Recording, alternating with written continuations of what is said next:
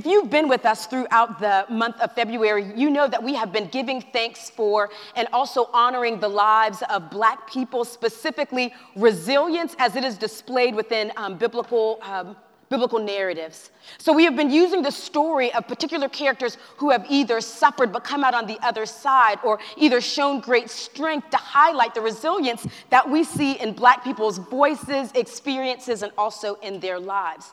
Now, you may be wondering, why is it that we chose this, um, this attribute of resilience of all the attributes that we could have landed on during um, this Black History Month? But it's because um, during the Racial Equity Institute Phase One workshop, which we always encourage anyone who's a part of our worshiping um, community to, to go through, because it helps us all have the same language as we talk about race as a construct and systemic racism here in the American context. But every single time um, I have ever gone through REI, REI, there is a particular exercise. I'm not going to give the exercise away for those of you who've not taken REI yet, but there's a particular exercise where 99.9% um, of the time, people will say that resilience is one of the beautiful characteristics that they see displayed within um, the black community or within black people. Um, Psychology Today says that resilience is that ineffable quality that when some people are knocked down by life, they get back up just as strong or stronger. It's no small thing to say that someone has resilience on the other side of their suffering or on the other side of, of their pain. And so we've been leaning in. You know, um, when I was growing up, when I was growing up, I used to hear people say, um, I'm pressed on every side. And, and, I saw how people were pressed on every side and how they really did live resilient lives. Now, this is what I want to say, though um, that there is a particularity around marginalized groups who find themselves resilient that it almost seems otherworldly to me.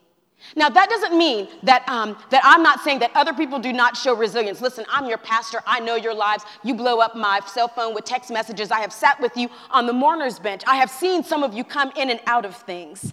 But there is something about marginalized groups in particular, in, in the context of the America, the America that we live in, that when I have seen people on the other side of suffering to be resilient, it really does feel kind of like a miracle.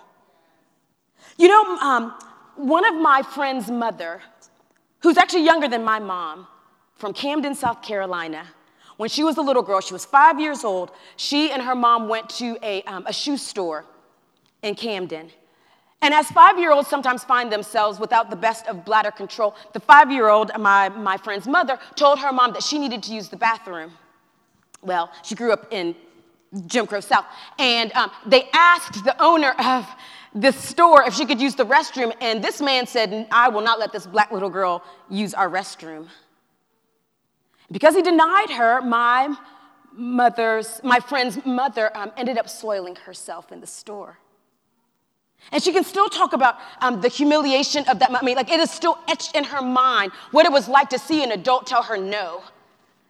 And for her to know why she was told no, she couldn't use the bathroom while she is squirming and her mother is pleading on behalf of her five year old child. I'm pressed on every side, but this is what resilience looks like. That my friend's mother can still sing about the goodness of the Most High God.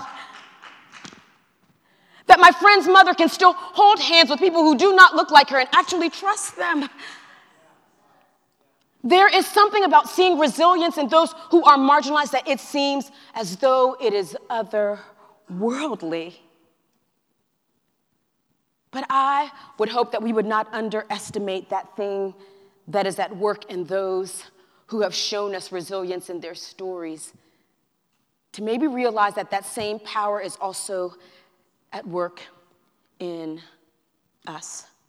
So, this morning, we're going to find ourselves in the story of the Apostle Paul. Uh, Paul, who was um, a great uh, kind of messenger of the gospel after Jesus' um, life, death, and resurrection. You'll notice throughout um, Paul's epistles, which basically, these are the letters of Paul. So, when Paul writes to the church in um, Corinth, that's what we call Corinthians. When Paul writes to the church in Philippi, that's what we call um, the Philippians. So, so, these are his letters that he's writing to these church communities. And oftentimes, whenever Paul is writing these letters to these church communities, it is after he has either been beaten, has found himself in prison, sometimes he was denied food. He really went through it. because of the political climate of that day, to proclaim that Jesus Christ was Lord above all other. And so um, this morning, we're going to hear how it is that Paul talks about what it is to have this power that for many of us, we might see to also be at work in us. So hear now these words from 2 Corinthians chapter 4, beginning with the seventh verse and ending in the 12th verse. But we have this treasure in clay jars, so that it may be made clear that this extraordinary power belongs to God and does not come from us. We are afflicted in every way, but not crushed, perplexed, but not driven to despair, persecuted, but not forsaken, struck down, but not destroyed, always carrying in the body the death of Jesus, so that the life of Jesus may also be, may be made visible in our bodies. For while we live, we are always being given up to death for Jesus' sake, so that the life of Jesus may be made visible in our mortal flesh. So death is at work in us, but life in you. This is the word of God for us, the people of God. Thanks be to God. And will you pray with me?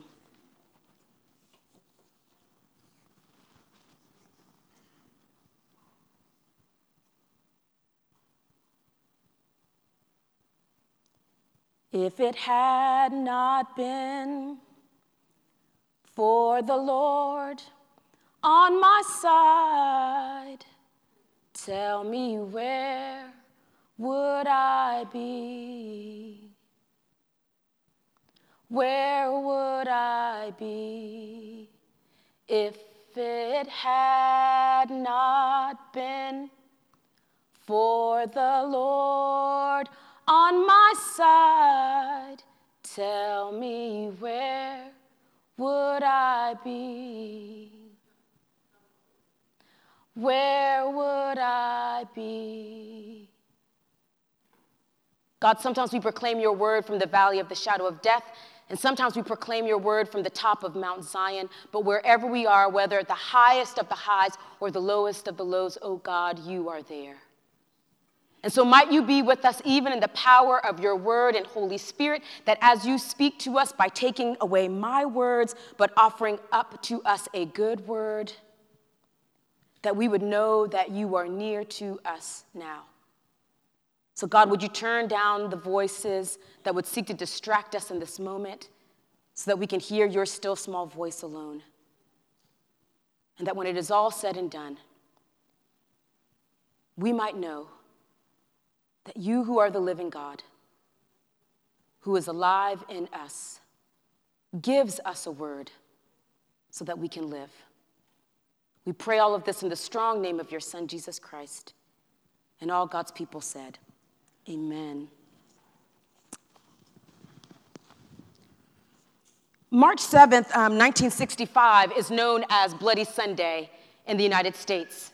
You might remember um, seeing this poignant scene in the movie Selma when John Lewis, that great congressman who just turned 80 on Friday, is marching across the Edmunds Pettus Bridge with 500 people behind him. They had just left the church from Selma to get over the county line so that they might make a 54 mile trek to Montgomery, Alabama, so that they could push for voters' rights and not be obstructed whenever they wanted to vote. Black people. And you might notice that um, in that movie, Selma, on Bloody Sunday, as um, these marchers are crossing over the county line, they are met by opposition, by police officers who begin to beat the crowd with billy clubs, who begin to disperse um, tear gas, who even begin to charge the crowd on horseback. And there's this um, particular picture it's almost an iconic picture of John Lewis on the ground after he has been struck down by a billy club, and it actually crushed the side of his skull, cracked the side of his skull open. He says on that day he thought he was going to die, that that was going to be his last day on earth.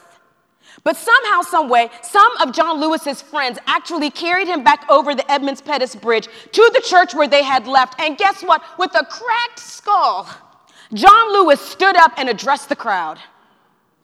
What is this power? Or um, Lorna, Lorena Stobbs, who at 11 years old in Americus, Georgia, with 30 other little girls who were between the ages of 11 and 14 who wanted to integrate the local movie theater. It says of these 30 young girls as they were on the like the, the balcony area where they were supposed to sit because they would not leave the movie theater that they were trying to integrate that all 30 of these girls between the ages of 11 and 14 were arrested taken an hour away from Americus, Georgia, to this place called Leesburg Stockade. These 11 to 14 year old girls had to sleep on cement floors. At one time, even to intimidate them, uh, they threw a snake into the cell where these girls were staying. Now, Lorena stops, she cannot remember in her 11 year old mind. Now, as an older woman, if she spent four or five days in prison, but for many of those 30 girls, they spent 45 days 45 days. 45 days. Now you got to remember, in 1963, where there was no internet in rural Georgia, parents did not know where their children had gone. And now, Lorena Staub, an older woman who, who runs a funeral home in Americus Georgia, runs a registration, voter registration from her funeral home. What is this power? Or, you know, Dr. King, who writes this letter from Birmingham jail, which is probably one of the most poignant pieces you could ever read. He writes this letter as a response to a moderate white pastor who had written him while he was in prison now, telling him, Martin, be patient, don't push too much.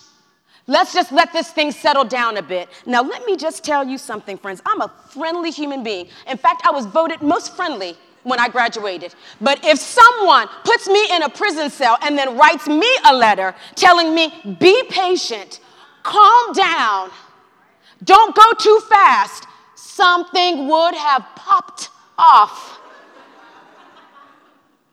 But instead, Dr. King could still proclaim this message Blessed are the peacemakers, for they shall inherit the kingdom of God. What is this power? What is this power? I don't tell these stories to romanticize suffering. I don't tell these stories that we might be voyeurs of other people's pain. I don't tell these stories that we might further dehumanize people by saying some people just have greater crosses to bear than we ourselves want to bear. But instead, I tell these stories because on the opposite end of their struggle, on the opposite end of their pain, on the opposite end of their imprisonment is extraordinary power.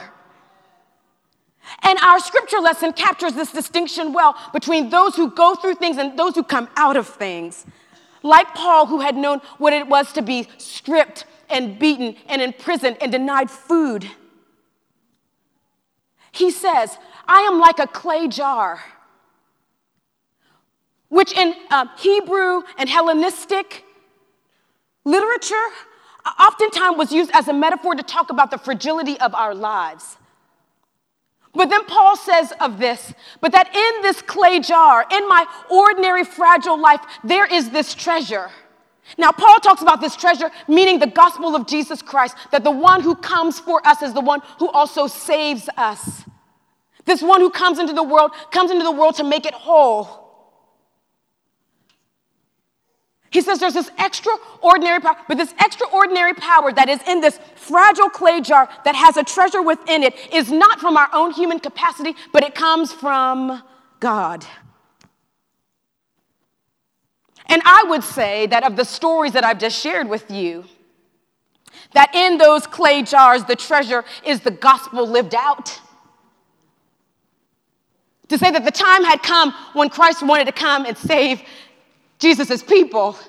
It's that lived gospel to say that I have come to set those who are oppressed free. I have come to proclaim good news to the poor. I, have, I have come to, to take those who are on the outside and bring them to the head of the table. That it was a lived gospel that was in those clay jars named Lorena and John Lewis and Dr. Martin Luther King Jr. and all those whose stories might have had suffering but ended with extraordinary power. Paul says, in our fragile lives, though, God sometimes shows up in a way that looks like beyond our fragile lives. And then, probably one of my favorite passages of scripture, Paul pretty much says to the church in Corinth listen, we might face challenges, but we ain't gonna be taken out. Yeah, this clay jar is fragile and it can break, and it talks of our ordinariness, but we will not be taken out. So, Paul then begins to talk about the great reversal of suffering and pain, and then how it is that we kind of get on the other side. Paul says this We are afflicted in every way, but not crushed. We are perplexed, but not driven to despair. We are persecuted, but not forsaken. We are struck down, but not destroyed, always carrying in the body the death of Jesus so that life of Jesus may also be made visible in our mortal flesh. And if you're like, well, God dog it, verse 12 is so sad that we have to carry the death of Jesus in our bodies. At verse 16, though, it says this So do not lose heart. Because even though our outer nature is wasting away, our inner nature is being renewed every single day. You will not get punked by this power.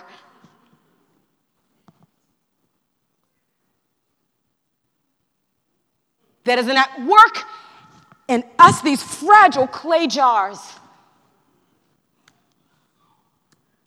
The one thing I'm going to tell you right now that I do not desire for anyone, whether I call them a friend or a foe, is ever for someone to suffer so that we can learn a lesson. I'm not about that life because I serve a Jesus who is about life. You don't need to suffer to learn a lesson. You can also read books to learn lessons, you know, friends. So, that kind of theology where you always have to be a self martyr in order to show something, oh, I wanted you just to go ahead and put that down. Sometimes life will bring us troubles. Sometimes life will bring us pain. Sometimes life will kick us in the chest. But oh no, will I never, ever, ever, ever, ever relish in the suffering of another human being. So then, friends, never underestimate when God's goodness is displayed in the lives of those who are oppressed on every side, and yet they come out rejoicing. When those whose feet were shackled in Egypt put their feet in the Red Sea for liberation, do not underestimate that power. When those who only had enough grain for one more meal can still call God Jehovah Jireh, the God who provides, do not underestimate that power. When those who were journeying in the wilderness for 40 years get to the promised land and have a new song to sing, do not underestimate that power. When those whose harps were put into the trees can still sing to the Lord a new song, do not underestimate that power. When there were individuals who could stand outside of a tomb, not one day, not two days, but three days, and say, Indeed, I have seen the living God, do not underestimate that power.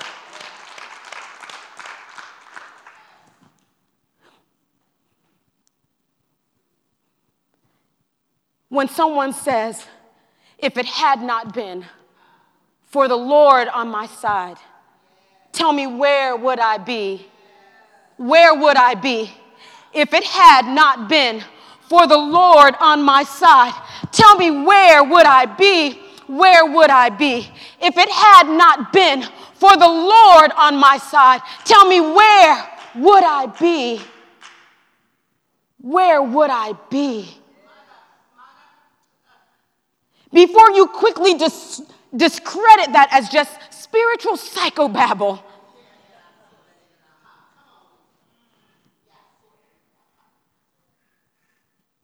we are like those who are wasting away, but there is treasure within us, an extraordinary power that is not from us, but from God that is at work in us.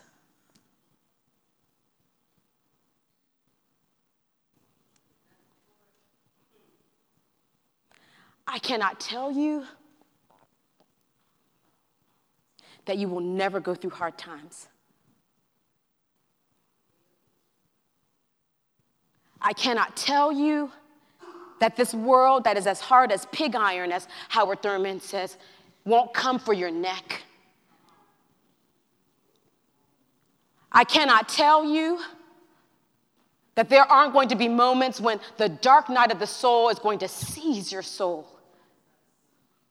But I have been told about this extraordinary power that might cause us in the middle of the night to say, How I got over how I got over.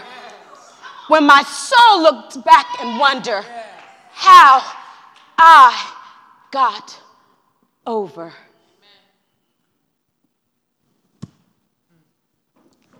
Not my power, but this extraordinary power that is in you.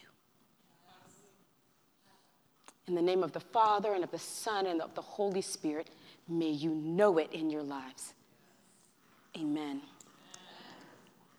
As our worship team comes back, I'm going to um, invite you just to close your eyes.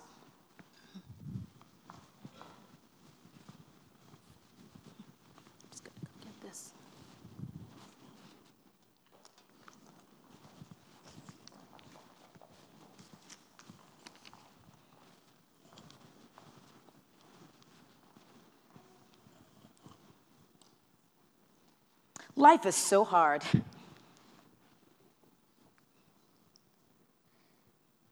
And God, sometimes life is too hard for some people. It's not that life sometimes is unfair, sometimes, God, life is cruel.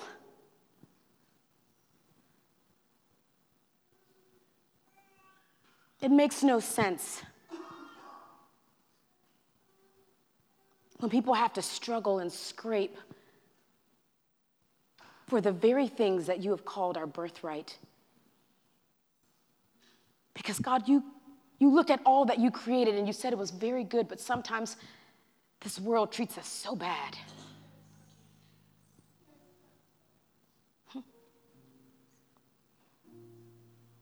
Some of us are struck down. Some of us have been persecuted. Some of us are so perplexed. We keep doing all the right things and life doesn't seem to go right. But you say these temporary afflictions. That's exactly what they are temporary. It's a dark night of the soul. It is a night of weeping.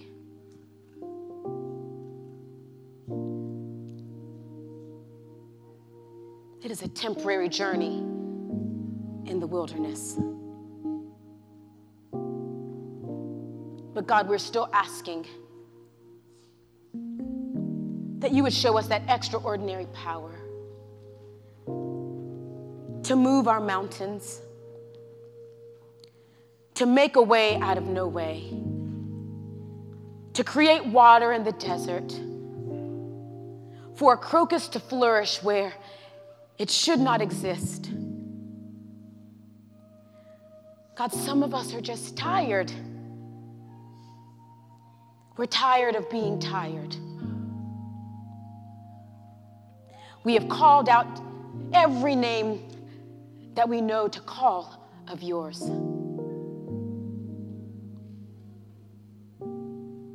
So simply, God,